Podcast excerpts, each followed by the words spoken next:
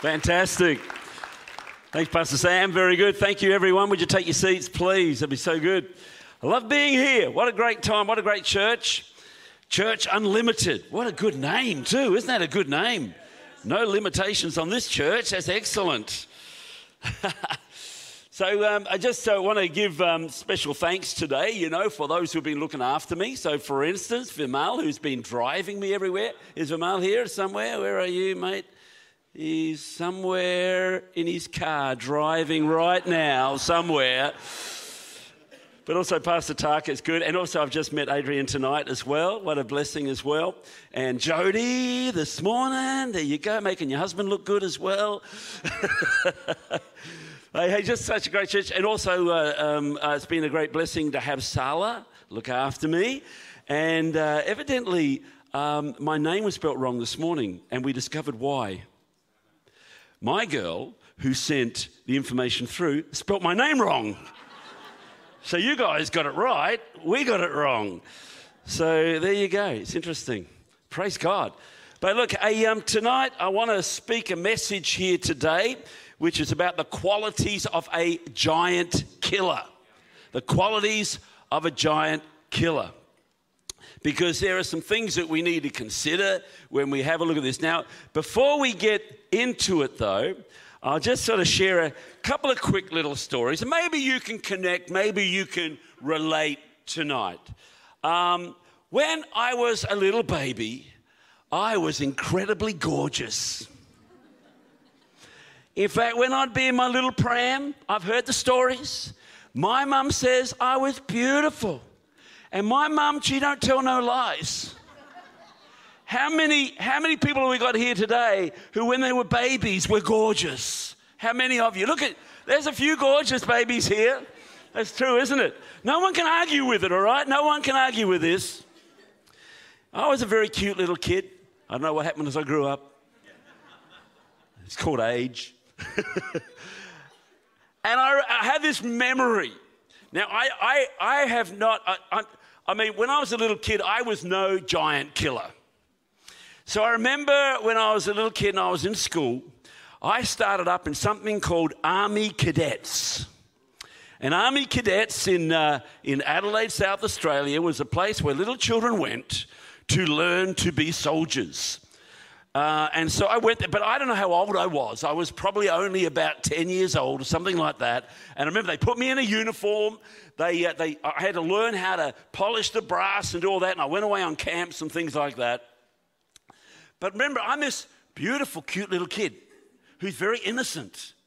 And it was very scary for me going through this whole process of going into Army cadets. Now, the very first time I went on a camp ever was with Army cadets. Now, by the way, they gave us rifles with bullets, and I'm 10.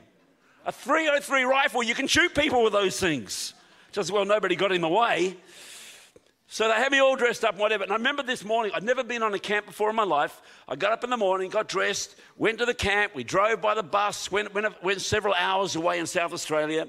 And then we got to the campground there, and then uh, we got out, and then we had to we had to all line up, and then they had to do this medical. I'm not going to tell you about the medical, but it was very scary as a little child. And uh, but what was really scary is that you had to um, basically you didn't have to completely undress, but you had to take your uniform off so they could do this special medical. I know this sounds scary. I'm an innocent little child. I'm a gorgeous little innocent child, by the way. Did I tell you that before? Yeah, I did tell you that before. And then, as I am taking my uniform off, I suddenly realized that when I got up this morning, because my mummy didn't really help me get dressed properly, that I still had my pajamas on underneath. and that was a very embarrassing moment for me because I didn't want all the other children to notice that I'm still wearing my pajamas because I forgot to take my pajamas off before I put my uniform on. This is not a scary looking individual, by the way. This is not somebody that you're going to send into a war. And I had these, that vivid memory. It was very scary. It was freaky. Anyone have any freaky memories of when they were little kids? That you would say, like, I was no tough person. I was no giant killer. I was just a little kid. I remember I was walking on my way to school. And as I'm on my way to school, this is another separate occasion, of course, a magpie. Do you have magpies in New Zealand? I'm glad you got magpies here. Magpies in Australia, they swoop you, they try to kill you. Pretty well, that's what it, and they go for the cutest kids, evidently. And I'm walking on my way to school, and this magpie, all of a sudden from behind me, whoom, bang, right through the back of the head, kept going. I freaked out. Like this bird is going to kill me. It's going to destroy. And then it came back again. And as a little kid, I was so scared. I was so afraid that it had been raining. I fell on the, on the path with my face in the water puddle. And I'm laying there thinking if I just stay still, the magpie will go away. This guy comes along. He says to me, You all right? Everything okay? I said, There's a magpie. He said, Look, this is what you do. Stand up, got me to stand up. He said, Here, here's a stick. What you do is just walk along and just wave that stick above your head. So I did exactly what he said, and it never swooped me again. I learnt to be a magpie scarer, killer. I, know I didn't kill any magpies, by the way. There was no magpies harmed in this story whatsoever. But you know, you think about when you're growing up, you know, it's, it's a pretty scary world.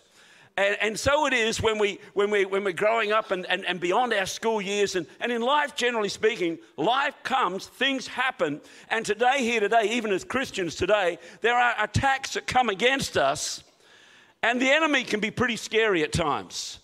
Maybe it wasn't like me being at a at a at a army cadets camp or being swooped by a magpie, but at the end of the day, each one of us nonetheless come across enemies that will seek to attack, pull down, and destroy.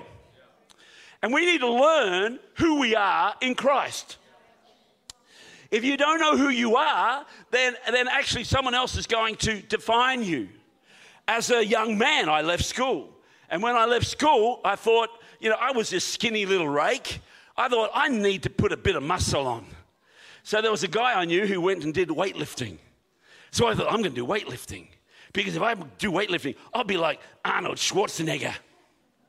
And you know, then people will be scared of me. I don't think anyone's really afraid of Arnold Schwarzenegger, by the way. But maybe you can think of other people right now. So I went and I started to do bodybuilding. But what happened is I'm, I'm, I'm, I'm watching the other guys, I'm doing what they're doing. And as time went along, I found my muscles got a little bit tighter, but they were beefing out. They were getting these great big pecs, they were getting these great big biceps and everything. And I'm this little skinny weed trying to do what they're doing, and it's not working for me. I don't know if you've ever tried doing this, but I got, I, uh, you know, our accountant at our church is a weightlifter, and he actually looks like Arnold Schwarzenegger. And he's just doing our finances. I don't mess with him. But you know what? Sometimes life happens, and as we grow up, and like in my situation, you know, you know, sometimes you want to feel better about yourself. You want to feel secure in yourself. You want to not be someone who is afraid. And as a young man, I was afraid. I'm just revealing a little bit about myself here. You might have grown up, you know, with absolute, you know, fearlessness. You might have grown up, you know, not afraid of anything in your life or whatever. But the reality is, most people have to learn to fight. Most people have to learn to be able to do life and to be able to do life well. Now, we read about in the scripture, we read about a man, his name is David. And there's an enemy, and the enemy is called Goliath. If you've been a Christian for more than three weeks, you've probably heard this story already. But we're going to have a look at it again, maybe have a look at it through different eyes. Because God wants you to know tonight that you are a giant killer. And this is not just a message I've plucked out. I believe there is a message in this for the year 2018. There is something prophetically that I believe God wants to speak to each one of us about 2018, about what He's doing in your life and what He wants to do in your life. We're going to read from 1 Samuel chapter 17 and we're going to read one uh, verses 1 to verse 9 there's a lot more but i'll refer to the rest of this scripture. It's a long story. 1 samuel chapter 17 starting from verse 1 now the philistines gathered their armies together to battle and were gathered at Socoh which belongs to judah they encamped between Socoh and Azekah in Ephes Dammim. And Saul and the men of Israel were gathered together. They encamped in the valley of Elah, and they drew up in battle array against the Philistines. The Philistines stood on a mountain on one side, and Israel stood on a mountain on the other side with a valley between them. And a champion went out from the camp of the Philistines named Goliath from Gath, whose height was six cubits and a span. He had a bronze helmet on his head, and he was armed with a coat of mail, and the weight of the coat was 5,000 shekels of bronze. And he had a bronze armor on his legs and bronze javelin between his shoulders. Now, the staff of his spear was like a weaver's beam, and his iron spearhead weighed 600 shekels. And a shield bearer went before him. This is an awesome enemy that's coming against the army of God, the Jewish people. And so here they are. They array, they arrayed, and this intimidating figure comes and basically he intimidates them and says, just send your best fighter, just send someone. And everybody cowered in their tents. King Saul cowered in his tent. Everybody didn't want to go near this guy, Goliath, because they absolutely feared him. Now, I'm not going to tell you how to kill a giant today in terms of a human being. But I do want to talk with you about the qualities of what it is to be a giant killer. To be what it is to be like a David, a young man with a, uh, with a heart after God. A young man who, in the natural, did not look like he could amount to anything. Some of you can relate to your growing up years where you think like, you know, you were no one, nothing. When I first started working, I was, I was struggling to keep up with the other guys in the workplace. I'd only just left school. And I remember one day the, the boss criticized me to the other workers and said, He's like the blind leading the blind. And I remember it so clearly because it stuck in my heart. It, it hurt at the time. And yet, you know, there are things that happen in our life as we go along where people will criticize and ridicule and, in a way, will taunt us to say, Who do you think you are? And you know, some of you got dreams You've got things that you want to achieve in your life. And the devil will come against you and say, Who do you think you are? And do you know who you are? Do you really know who you are in God? Do you really know the strength that you carry? Do you really know the call of God on your life? Do you really know what it is to be called to do something for the living God? In this story, Goliath, who was taunting the armies of God, this is what he said. He says, If you kill me, then I will serve you, we will serve you. But if I kill you, if I kill your champion, then you are my servant. Now, nobody wanted to tackle Goliath. Nobody wanted to go up against him. I mean, certainly Saul didn't want to do it, and the brothers of David didn't want to do it, but David came on the scene. David was just young man who looked after the sheep, and no one was doing anything. And at the end of the day, David said, What is going on? This, this giant is taunting God himself. So basically, he said, Let me do it, let me go in.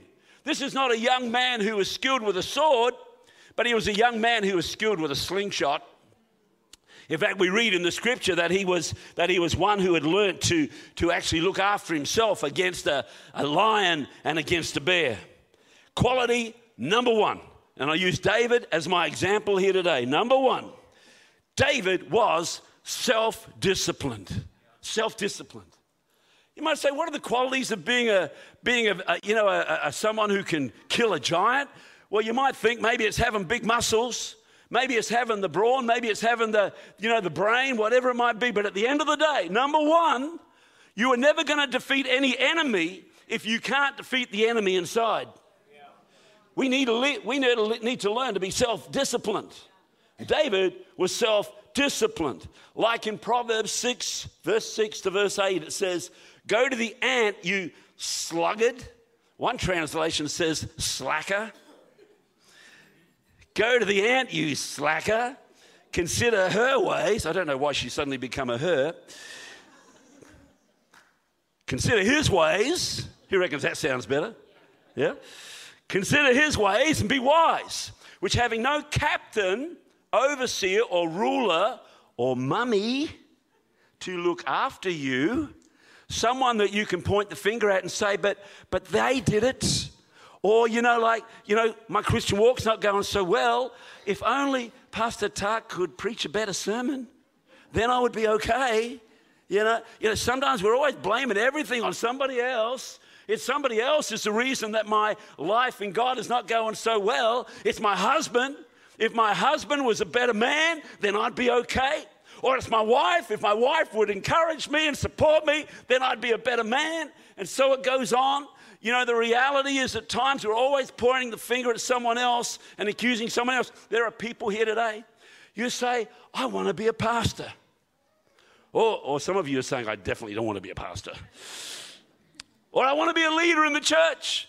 If only the pastor would let me worship lead, man, I could worship lead. Bump those other people out of the way. Man, I've got the gift, you know, I'm going to go for it, you know. Sometimes we think like we want to have the opportunities, we want to do something for God. But if you are not a disciplined person, you make a terrible, or if you're an undisciplined person, you make a terrible leader. Who wants to be led by somebody who can't lead themselves? You know, if you're going to be a giant killer, you've got to learn to lead yourself. You've got to be a person who's disciplined. You've got to be a person who can actually speak to yourself and deal with yourself and not be someone who makes excuses about everything that's happening. Some of us have got this entitlement mentality. When something goes wrong, someone else is always responsible. No, no, look to yourself. Sluggard. Turn to the person next to you and say, slacker. but don't do it in a nasty way, just like how the scripture's saying it, all right? the qualities of a giant killer. We need to be people who are self disciplined. Hey, now look, it might be a little bit too late, but don't marry someone who doesn't have self discipline man, you're going to have trouble down the track. If you've got someone who hasn't got good self discipline, then work on it very quickly, all right? You know, somebody without self discipline is going to be hell to live with. You know, don't go into business with somebody that doesn't have self discipline. You know, don't, don't be led by someone that doesn't have self discipline. It is going to wreck your life. It's going to be very messy. And you cannot, you cannot just allow that to happen. You've got to speak into that. Sometimes we don't do it. Sometimes we allow things. And what you live with today, you get, or what you allow today, you're going to have to live with tomorrow. Come on, don't put up with people that are undisciplined in your life. Number two, David qualified himself to be a giant killer. He qualified himself to be a giant killer. It started by looking after his father's sheep. So, what would happen? You're looking after the sheep, and then all of a sudden the fox would come in. The fox tries to nip at the heels of the sheep and try to take away the weak ones, the young ones, to try and kill them so they can eat them. And so, what David did is he learnt to use a slingshot so that he could kill the foxes as they come in against the sheep. And so he qualified himself uh, to come up against Goliath. He didn't know how to use a sword effectively, but he knew how to use a slingshot. That's all he needed. He knew how to use a slingshot and you know, everyone else had been training since they were young to, to, to wield these weapons, but he had just learnt to use a slingshot, but he had also had the strength and the power to be able to overcome a lion and a bear. There's something pretty amazing about this young guy who had qualified himself to prepare himself for this. Number three, he knew how to handle criticism. He knew how to handle criticism. He knew how to handle negativity. He knew how to handle it. When people would criticize him, people come against him. So his brothers criticized him. They said, What are you doing here? Because the brothers weren't willing to go out against Goliath. And when David said, I'll do it, it made them look bad. So they started criticizing him. And then even the father started criticizing him because when he was asked, but, but from, from, the, uh, from the prophet, you know, do you have any other sons? And then he suddenly remembered, Oh, yeah, I do. Oh, yeah, David. Yeah, yeah, he's one of my sons. But he never thought of him because he wasn't very big in stature. He wasn't strong. He didn't have all the, the, the, the visible qualities of somebody who was a giant killer. But all of a sudden, you know, he'd had all this criticism from those around about him. But David did not let it stop him. Now, you might be saying, but other people don't believe in you, they don't believe in me. At the end of the day, it's not about whether people believe in you. It's not about whether people actually believe that it, what you can do or what you cannot do. At the end of the day, it's not about what people think, but it's about what you think and what you know that God has called you to do in your life. And the reality is, God has called you to be someone who is a fighter. I don't mean fighting people, but I mean fighting for the things of God. There's a kingdom of God that needs to be fought for. We need to speak up about the kingdom of God when other people want to, want to put us down. Last year was not a good time for the church in Australia. I'm not sure about here in New Zealand, but I guess it wouldn't be much different. When we went through our whole plebiscite, it's like all of a sudden the church had become the enemy. You know, it's really a strange situation to be the people that love and share the gospel of love, to all of a sudden be viewed as, uh, as the group that actually is, is the haters. You didn't have to hate, you just stopped where you were. You just still keep believing the same thing, but the rest of society moved, and it's like you haven't moved with it. So all of a sudden you become the bad people. And so the impression that is placed upon us is, is, is in a certain way. And if you're not careful, you can allow mud to stick. You can believe what other people say about you, but we should not believe what other people say about us. When they criticize us, do not allow it to actually pull you down. Don't allow it to pull you down. Now, I know the other thing that can happen too is that we can criticize ourselves. And when you criticize yourself, you go into a dark place. Now, I, I, am not a person who's subject to depression or going into dark places, but we did have a situation when we were rebuilding our church five years ago, or six years ago now. Like, I'll tell you our story. Um, uh, 28 years ago, when my wife and I went to the church, we were meeting in a school hall. We went into a community hall for a while. Then we bought a small block of land. Then we put a building up there. 15, year, 15 years later, the building wasn't sufficient for what we want. So we ripped it down again. We put up another building six years ago. And we've got a building that will seat about 800 people. And, uh, and, and it's a great building. But there was a time when we had prepared to step out to take the loan now the bank had already said, yes, you can have the loan for the amount that we needed. You know, we'd already had the verbal from the bank saying everything would be okay. We had no reason to suspect any issues or problems or so forth. And so there we are. We're ready to step forward. We're ready to move forward. And then uh, I said to the bank, okay, and we'd already agreed, that the builders had already started. We had some money to start paying them, and so it went on. But of course, we had a contract with the builders. You've got to fulfill your contract with the builders. So I went to the bank and I said, Ah, we're ready to take out that loan now. And they said, uh, Well, look, um, things have changed at the bank and securities have tightened up. And so actually, we can't, we can't loan you that much money now. We had a two part building. I couldn't get enough money for the first part of the building, yet alone for both parts of the building. And so it was a pretty scary time. Then I started to apply for bank loans. In fact, because we had a bit of money to start with, I started applying for bank loans over the next 10 months. I applied for 12 different bank loans. And each bank loan would take over a month to process through. I had a couple of applications going at the same time, and you know, and we're working our way through this thing. But one by one, every bank, every lending institution I went to said, no, no, no. Not enough time to go into the detail as to why they were saying no. But it's like this was a shock to me. It was a shock to the board. None of us understood. And we had a commitment to the builders. And the builders, we got to the point, we, we exhausted our current funding. We got to the point where the builders said, You have now got one month to come up with your payment. We'd never been late in a payment. We were now half a million dollars late in a payment. And I started to go into a little dark place. I remember I'd got home from work. I was sitting on the, on the stairs in our house. My wife, Karen, was there. And I said, Karen, I don't know what to do. I went into the lounge room. I sat on the lounge. I'm staring up at the light at the ceiling. She came along. She sat down next to me with great compassion and care. Sat there with me. I said, I don't know what to do. She says, I don't know what to do either. So I'm going to go and do the dishes.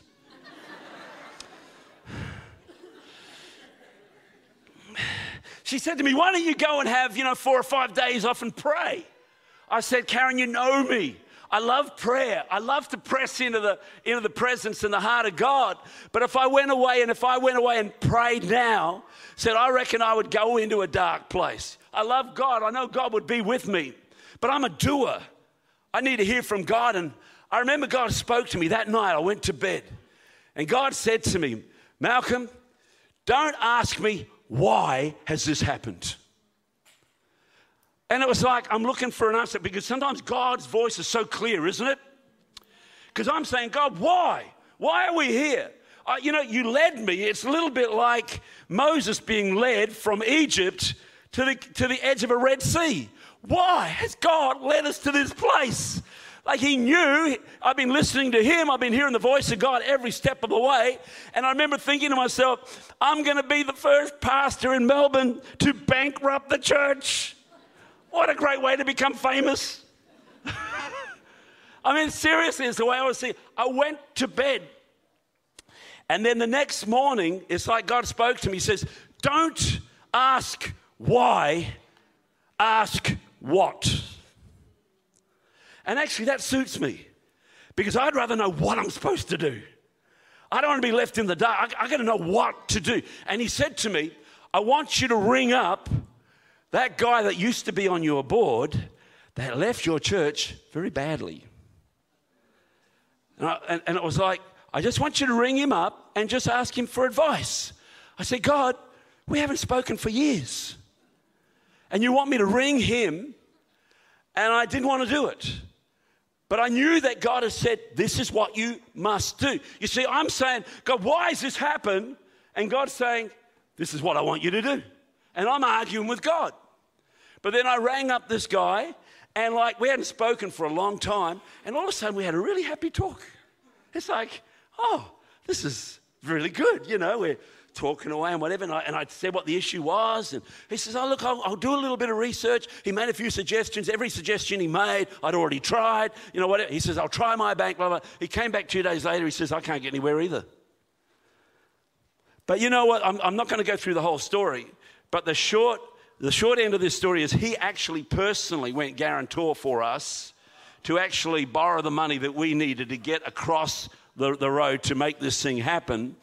And I remember when I heard about it, I was just, I'd only, I'd only spoken to him, but there was one other business person. I thought, nothing's happened there. I'm just going to ring this person. It was just my thoughts, my ideas. I pulled up in a car park to have lunch with this particular business person. And before I went out, I got a telephone call from the bank manager. And the bank manager said, We can loan you the money, but that gentleman who's actually going security for you, he has to serve on your board for your property company. I'm fine with that. you know what? And, and, and, and when I went in to see the other businessman and I told him, I was so excited. I thought, oh man, there's an answer. Like, you know, we've got somewhere to go with this. He said to me, Malcolm, he says, that is just like God. You see, it's not really about the money you're borrowing at all, but God is into reconciliation. God is into reconciliation. And you know that guy has been back in our church for the last six years. He's now not just on that board, he's on all of our boards. And this guy is one of the best givers in our church. He's one of my best friends because God can turn things around in Jesus' name. But I tell you what, it took me getting into a bit of a dark place to sometimes get desperate enough to believe God and God is looking for you to be people too that know how to go to God and hear from God and obey God when you need to step out and you need to do something. Stop getting, you know, focused on yourself. Stop going into some dark place and start to reach out to the living God because He's got an answer for you in your situation right now. I'm saying that to someone here tonight. Someone here tonight. It's not, it may be not about business, it could be something else. But the reality is, what God is saying to you, you don't want to do, do it. If God says do it, there's a miracle that is waiting for you. Amen. Hallelujah. Uh, look, there's so much more I could say about this story, but I'm just going to add this on the end because it's not fair to just give you the, that little part of the story. So, we spent uh, nearly $7 million on our building. And uh, when we finished, we had quite a big debt. But then another miracle happened. I haven't got time to go into it. But 12 months later, we're debt free. it was incredible. 12 months after that, the miracles just kept compounding because God was in the middle of it. You think you're in your darkest place. I tell you what, like a David, you've got to step up because it doesn't matter how big that Goliath is, God has given you a cause. He's given you something to do. Then go and do what God has called you to do. It's never that dark, not when God's involved. Amen? Amen. Okay. Let's keep going. We've got a few more to have a look at here tonight, and I'm going to run out of time at this rate. Number four, David knew how to speak to the problem and to himself. Isaiah 30, verse 6 says this And David was greatly distressed, for the people spoke of stoning him, because the soul of the people was grieved, every man for his sons and for his daughters. But David encouraged himself in the Lord his God. Sometimes you have to encourage yourself when the enemy comes against you and when the enemy is strong. He didn't waste his time talking about the size of Goliath, magnifying the problem, but he spoke directly to the mountain that was in front of him. I don't know what the mountain might be in your life, but I know every mountain has got a mouth, it's got a big mouth and it'll talk back to you. And you can't sit back and you can't let the mountain have the last say. You've got to speak up and you've got to speak to the mountain. And whatever the giant is saying in your life, tell it to shut up. Sorry, children, I shouldn't, don't, don't say that word. That's not a good thing to say. But when you're coming against Goliath, you can say, shut up, all right? We're going to tell the mountain to keep quiet. And if you've got some mountain speaking at you, you can't allow it. You've got to stop it. You've got to have the last word. You've got to speak up. You've got to say what God's doing. Number five, he refused to be defined by others. His dad tried to define him. His brothers tried to define him. Goliath tried to define him as well. Don't let others identify you. Know who you are. You are not who other people say you are. You are not who the devil tells you you are. You are not who you tells you who you are. That is even really bad grammar, isn't it? You are what God says you are. That is who you are. You are a giant killer. That is who you are. Hear the voice of God into your life at this time. Hallelujah. Psalm 139, verse 14 says, I praise you because I am fearfully and wonderfully made. And that my soul knows very well. Does your soul know very well that you are fearfully and wonderfully made? That is who you are. Amen. Number six, David collected trophies of past victories. He told Saul about the lion and the bear. In fact, the scripture says that the God who, he says, the God who gave me victory over the lion and the bear will give me victory over this filthy Philistine. In fact, when he killed Goliath, he kept the sword of Goliath. He had a mindset I can do bears, I can do lions, and I can do giants. That is what I do. I see bear rugs, lion furs, and giants' heads on platters. Have you got trophies in your life? I mean, you've got to remember back to the trophies of the victories that you've had in Christ. Do you have those trophies in your life? Sometimes it's good to have them. Maybe it's a scripture that you've highlighted. Maybe it's a story that you retell. But you know, we need to have those trophies in our life. I love the fact that David could tell Saul about what he had done that he had killed a lion, that he had killed a bear, and now he had taken off the head of this Philistine, and he kept those trophies. I can imagine if you went into David's house you would see a bear head up there, or you'd see a bear rug on the floor, or you'd see a lion head up there. And it sounds a bit gross, doesn't it? Goliath's head sitting on a platter. what do you see? What do you see in your life? What, what, what sort of victories have you had? You must say, I haven't had too many victories yet. Well, hey, let's believe for it. Amen? I mean, we're all going to get Goliath. We're all going to get things that are going to come against us. It's going to happen to every single one of us. Okay, there's another thing we need to know. This is number seven. You need to know that the battle is not yours, but the battle is the Lord's. Every battle you go through, it's not yours. Don't take ownership of the battles that you go through, but go through battles because they're the Lord's battle and you become the Lord's fighter. You become the Lord's hero. What you're going through is not a personal battle. Don't own the battle. Don't say it's my battle. I'm going through this battle. Only I can go through this battle. No, no, it's the Lord's battle. When you actually give the battle over to Him, then all of a sudden He'll strengthen you so you can do what you have to do. Don't back down, even if the problem stands up. David in 1 Samuel 17, verse 48, ran towards the Philistine when he killed the Philistine. Because it wasn't him, it was God. It was the Lord that he was fighting for. When you fight battles, don't fight your own battles. Sometimes we create battles around about us. Sometimes we create battles with people around about us. Stop creating your own battles and start to focus on the Lord's battles, the things that He places before you. And God will always be in it, God will always help you. Number eight, and the final point here tonight. Number eight. David knew how to finish the job. He knew how to finish the battle. He didn't half do it. Have you ever watched a movie? Now, you shouldn't watch these sort of movies, by the way, but you're watching a movie and there's a bad guy. And this person is like a murderer. They're hiding out in your house. You've just come home, go in the house. All of a sudden, this person pops out from nowhere. They're trying to kill you. They got a knife in their hand. They're trying to destroy you. And then you somehow overcome them. You manage to bash them over the head with a pot, you know, and down they go. And it's like, wow, they've been knocked out. So then you leave them there, turn your back on them, and you go to the telephone.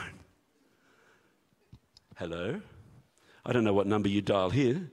But we do, I thought it was 911, but that's America. We do triple zero. What do you guys do here? 111. Oh, wow. That's much better than 000. and, you're, and there you are. And we're watching the movie. My wife and I are sitting there. It's like, no, don't do that. Haven't you never watched a movie? Every time you turn your back, that person's going to get up and they're going to come back and they're going to hurt you. But usually they get finished off again anyway, don't they? But you know, every time, you know, if you are going to take the enemy out, by the way, don't start killing people that come to your house.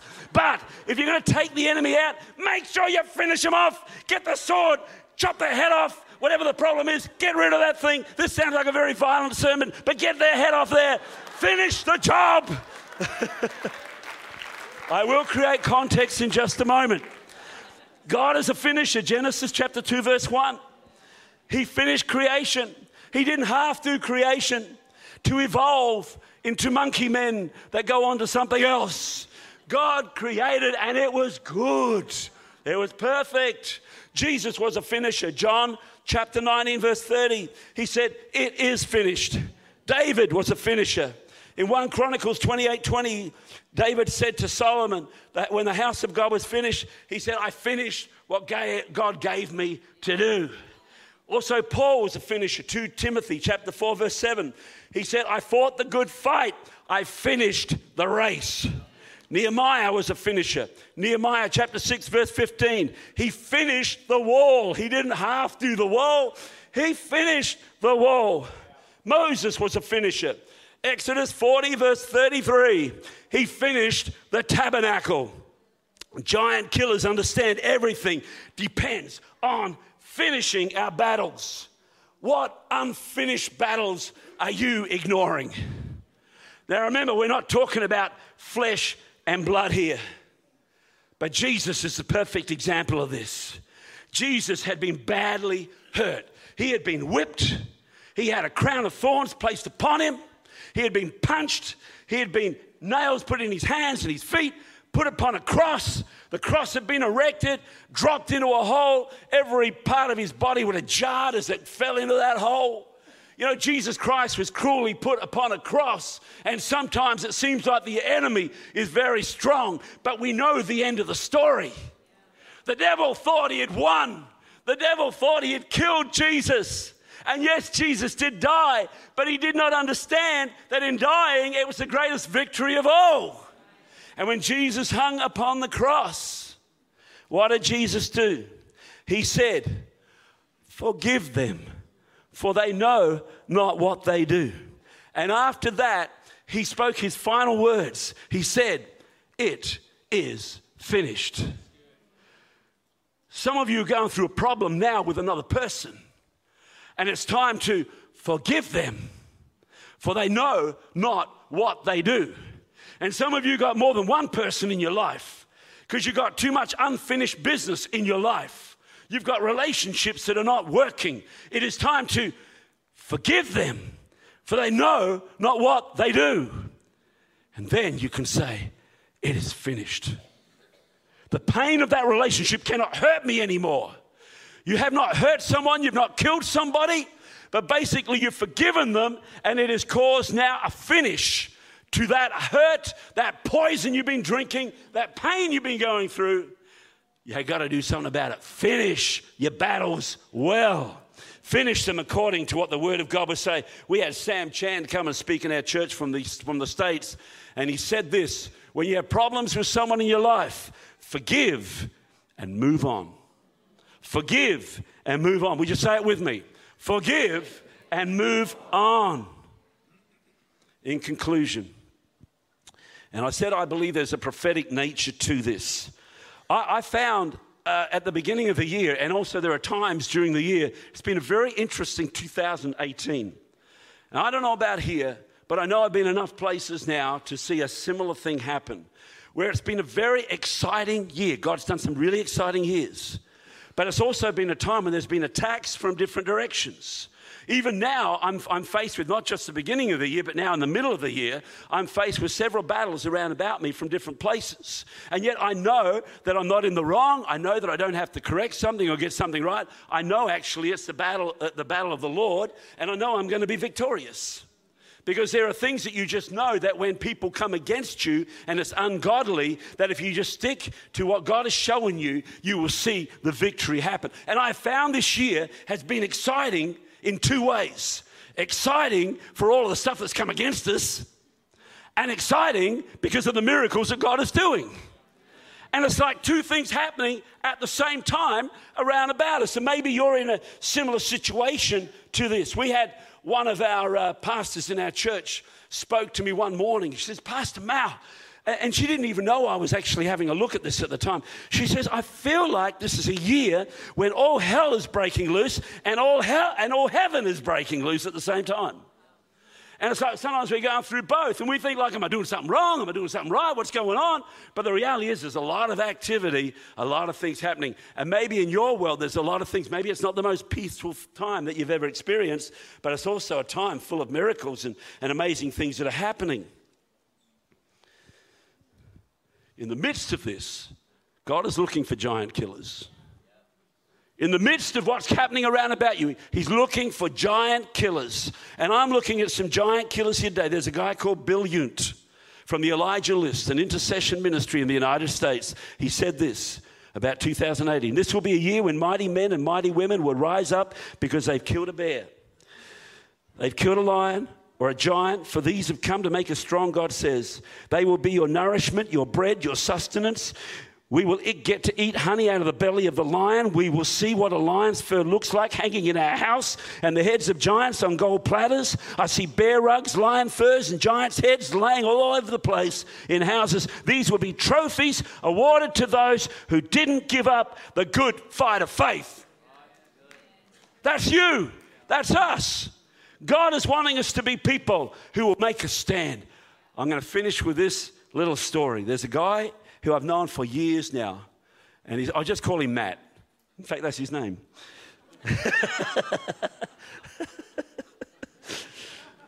I'm sitting in my office one day, and Matt comes, he knocks on the door, and he's a really big guy. He's just this really big, tough guy, you know, but he's actually quite soft on the inside. He says, Pastor Mal, he says, I'm really going through a really bad time at the moment. I feel like I'm really struggling. I don't know what to do. And he's going like this, and it's like, you know, moan, moan, moan, carry on, you know, like, and I'm very compassionate, you know, for about a minute. And then it's just too long, all right? And he's like, oh, whoa, whoa, woe is me, woe is me. I said, Matt, Matt, Matt, stop, stop, stop, stop, stop, stop. You know, Matt, I see you as a soldier in the army of God. I see you as someone, you know, who you're big in stature, but I've seen you fight fights for God. I've seen you stand tall. And I tell you what I see before me is an amazing soldier, an amazing soldier, an amazing soldier with the, the helmet. I, I see the breastplate. I, I you know, I, I, see the loins girt with the, the gospel. I, I see the shoes. I, I see everything on you. I see you are a soldier. I see the, the sword of the Spirit in your hand. I see the shield of faith. I say, what I see before me is a soldier. Now talk like a soldier. You're a giant killer. No matter how you're feeling right now, it's time to speak to yourself. Like David, I am a giant killer. Would you stand up with me right now? And would you say this with me? I see lion heads on walls. I see bear rugs on the floor. I see Goliath's head in a platter. I see victories over my enemies. I know who I am in God. I am a soldier in the army of the Lord. I am not a baby. I'm not a wimp. I'm a soldier. And I take my sword in my hand. I take my shield in my hand. And I will fight the battle because I have a cause. And the cause is greater than me. It's the cause of Christ. That is you. You're a soldier in the army of the living God. Lord, thank you, God, for your goodness. Thank you, Lord, for the soldiers before me. Giant killers in Jesus' name. Amen. Amen.